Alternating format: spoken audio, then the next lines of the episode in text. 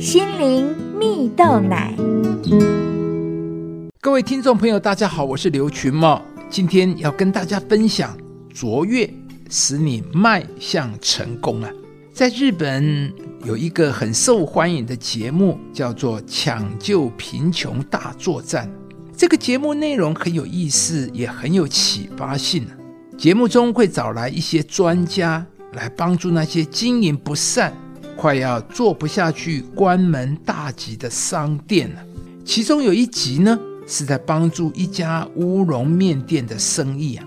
专家们帮助面店的老板，从做面团到切面、煮面、制作一碗面的每一个细节啊，一次又一次重复来又重复去。直到每一个细节都做到非常精准呢，每一个过程都做到非常确实啊，而最后终于做出一碗好吃的乌龙面了。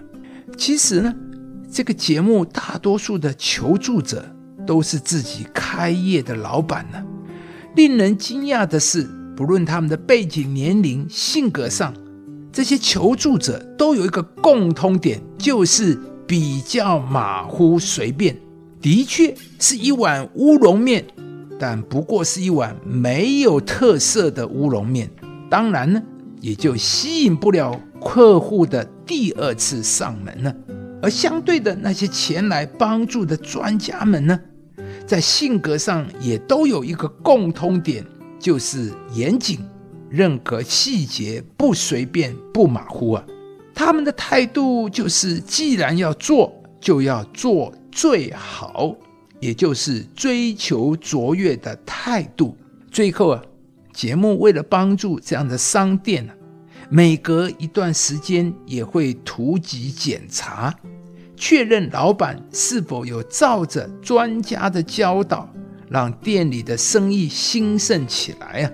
而这两者最大的区别就在他们的态度。受帮助的店家相对平庸随便，而帮助人的专家呢，则是在过程中精益求精，追求卓越。要帮助店家可以继续经营生意兴隆啊，很明显的，成功就是在两者的差异中凸显出来啊。因为成功是给一个积极努力向前追求卓越的人呢，亲爱的朋友，你也渴望经历卓越超群的人生吗？成功是给积极向上且追求卓越的人。在圣经上，使徒保罗也曾说过：“这不是说我已经得着了，已经完全了，我乃是竭力追求啊。”其实保罗在各方面的表现已经是非常了不起了。当时大部分的教会都是他建立起来的。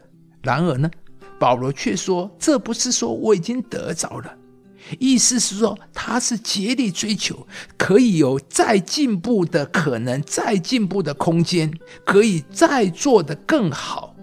这就是一种追求卓越的态度，也是一个迈向成功应有的态度。”亲爱的朋友，日本节目中的专家。总是可以为每一间商店带下新的商机呀！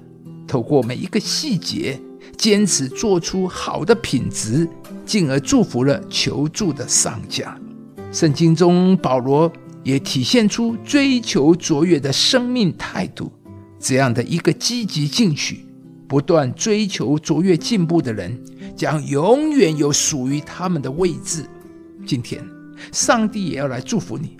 当你开始选择以卓越的心态面对你的职场环境时，你的表现将会超出他人的预期，不但可以卓越超群呢，最终也将有属于你的位置。